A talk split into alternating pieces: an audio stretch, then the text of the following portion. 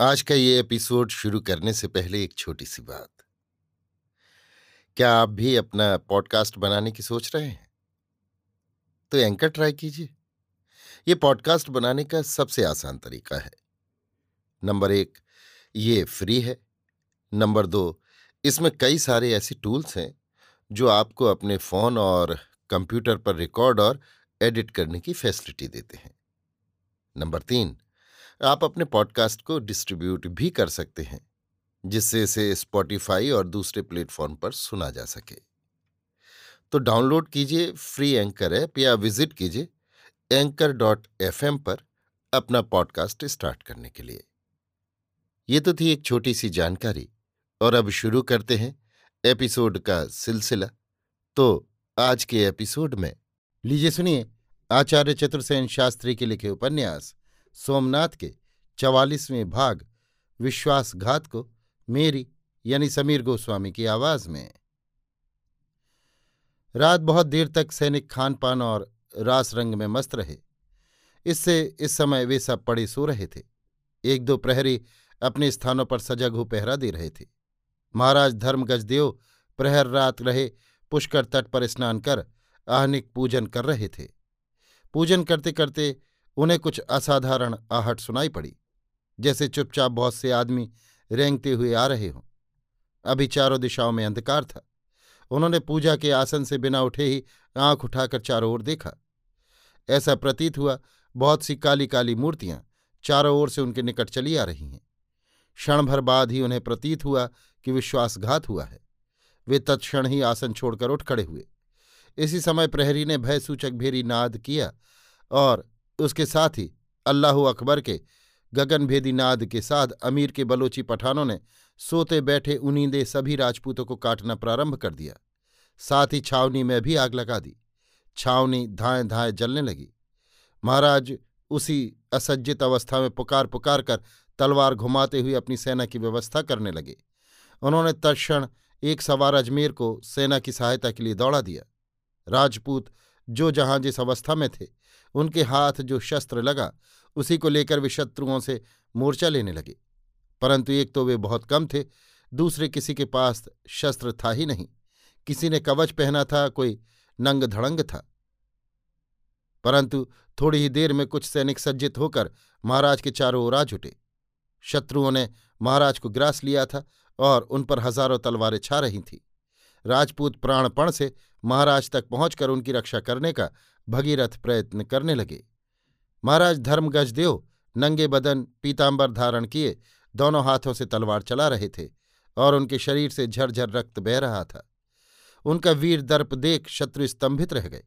तलवार से तलवार भिड़ गई। बर्छियाँ अतणियों को चीरने लगीं। महाराज क्षण क्षण पर अजमेर से सहायता की प्रतीक्षा कर रहे थे। हर क्षण पर चर सूचना दे रहा था, सेना नहीं आ रही है।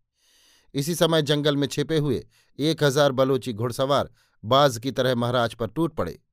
महाराज ने मस्तक ऊँचा करके देखा, मृत्यु उनका आलिंगन करने को हाथ पसार रही है। जय शाकंभरी कहकर वे अंधाधुंध तलवार चलाने लगे। देखते ही देखते उनकी मुट्ठी भर राजपूत कटने लगे। महाराज की तलवार भी एक पठान की तलवार से टकराकर दो टूक हो गई। उनके तीर उनके अंगों में अटक रहे थे। निरूपाय इधर उधर देखा एक दुर्दांत पठान ने कमान गले में डालकर उन्हें खींच लिया। साथ ही तलवार का एक भरपूर हाथ उनके मोड़े पर पड़ा। महाराज आकाश से टूटे नक्षत्र की भांति पृथ्वी पर गिरे। शत्रुओं ने अल्लाह अकबर का नारा बुलंद किया। जो राजपूत बचे थे, वही आ जूझे वे सब तिल तिल कटकर खेत रहे। महाराज धर्मगजदेव के रणस्थली में काम आने का समाचार शीघ्र ही अजमेर पहुँच गया। महाराज के अंगरक्षकों ने महाराज का शव मुर्दों के ढेर से निकालकर बड़े यत्न से किले में पहुँचा दिया। किले और नगर का उल्लास गहरे शोक की घनघोर घटाओं में छिप गया। चारों तरफ़ रोना पीटना मच गया। मरे हुए पुत्रों की माताएँ छाती कूटने लगी। विधवा युवतियों के करुण क्रंदन से आकाश भर गया। अनगिनत कोमल कलाइयों की सुहाग चूड़ियाँ चटापट पत्थरों पर टूटने लगीं। पिता अपने पुत्रों के लिए सिर धुनते पागल की भांति रुदन करने लगे। युवतियाँ अबलाएँ और अबोध बालक अनाथ होकर सिसकने लगे। लोग हज़ार हज़ार मुख से गजनी के दैत्य को गालियाँ देने और कोसने लगे। लाखों मनुष्यों का धरती आकाश पर कोई रक्षक न रह गया। महाराज धर्म गजदेव के शव के किले में पहुँचते ही महारानी तुरंत सती होने को तैयार हो गईं। उनके साथ महल की अन्य सैकड़ों राज परिवार की स्त्रियों, दासियों और सखियों ने भी चितारोहण कर भस्म होने का निश्चय कर लिया। रानी ने शोक संतप्त वाणी से कहा, अरे सखियो सुख दुख का साथी लाड़ प्यार करने वाला। इस देह का आधार जब नहीं रहा तो फिर जीकर, जीवन की ख्वारी करने से क्या? जब शरीर से जीव ही चला गया तो निर्जीव शरीर का श्रृंगार ही क्या? क्या हम प्रिय पति का वियोग सहकर विधवा वेश धारण करके जीवित रहेंगे? क्यों ना हम स्वर्ग का अक्षय सुख भोगे, जहाँ हमारे प्राण प्यारे वीर पति प्रथम ही पहुँच चुके हैं। चलो सखियो, हम वीर पति का सहगमन करें। जितना विलंब होता है, उतना ही अंतर पड़ता है। शोक त्यागो अग्निरथ पर बैठकर पतिलोक को चलो। रानी ने इतना कह आँसू पहुँच डाले। माथे पर इंगुर का टीका किया, कुमकुम की आड़ लगाई। कंठ में सुगंधित फूलों के हार पहने, काले चिकने बालों की लटें मुक्त कर दी, हाथों में मेहंदी रचा दी, पचरंगी चूनरी शरीर पर धारण की, अन्य स्त्रियों ने भी ऐसा ही श्रृंगार किया। आगे आगे रानी और पीछे पीछे अन्य स्त्रियाँ चलीं। पीछे हज़ारों दास परिजन रोते हुए जय शाकंभरी, जय अम्बे जय सती माता की पुकार ने आकाश को चल विचलित कर दिया। चौक में चबूतरे पर विशाल चिता सजी थी। उसमें महाराज का चंदन चर्चित शरीर स्थापित किया गया। चिता के निकट आकर रानी ने सूर्य को अर्घ दिया और स्थिर चरणों से चितारोहण कर पति का सिर गोद में लिया तथा ध्यान में स्थिर होकर बैठ गई। ढोल शहनाई बजने लगे। उनका ऐसा नाद हुआ कि कानों कान शब्द नहीं सुनाई देता था। सहस्त्रों कंठों से जय माता सती, जय अम्बे की ध्वनि निकली। रानी दोनों नेत्र बंद कर पति का सिर गोद में लिए ध्यानस्थ बैठी थीं। अन्य स्त्रियाँ भी उनके पीछे चिता पर उसी भांति बैठी थीं। राजपुरोहित आचार्य कृपाशंकर ने रुदन करते हुए बालक कुमार वीसल देव को आगे कर कहा, माता सती, अजमेर और अजमेर के भावी अधिपति को आशीर्वाद दीजिए। रानी ने स्थिर कंठ से हाथ उठाकर कहा, अजमेर के निवासी और भावी अजमेर के अधिपति की जय हो। रानी ने अब चिता में अग्नि देने का संकेत किया। ब्राह्मणों ने चिता में घृत और कपूर रख मंत्र पाठ करते हुए अग्नि दी। बाजे जोरों से बज उठे। सैकड़ों शंख और घड़ियाल गरजने लगे। सूखा चंदन काष्ट घी और ज्वलनशील पदार्थों की सहायता से ये चिता देखते देखते धधकने लगी।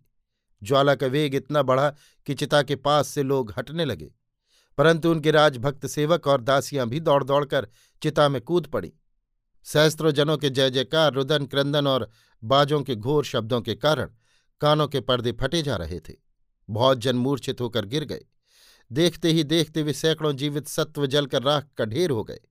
चिता के लाल लाल दहकते हुए अंगारे, मानो छात्र तेज से सूर्य के तेज की स्पर्धा सी करने लगे।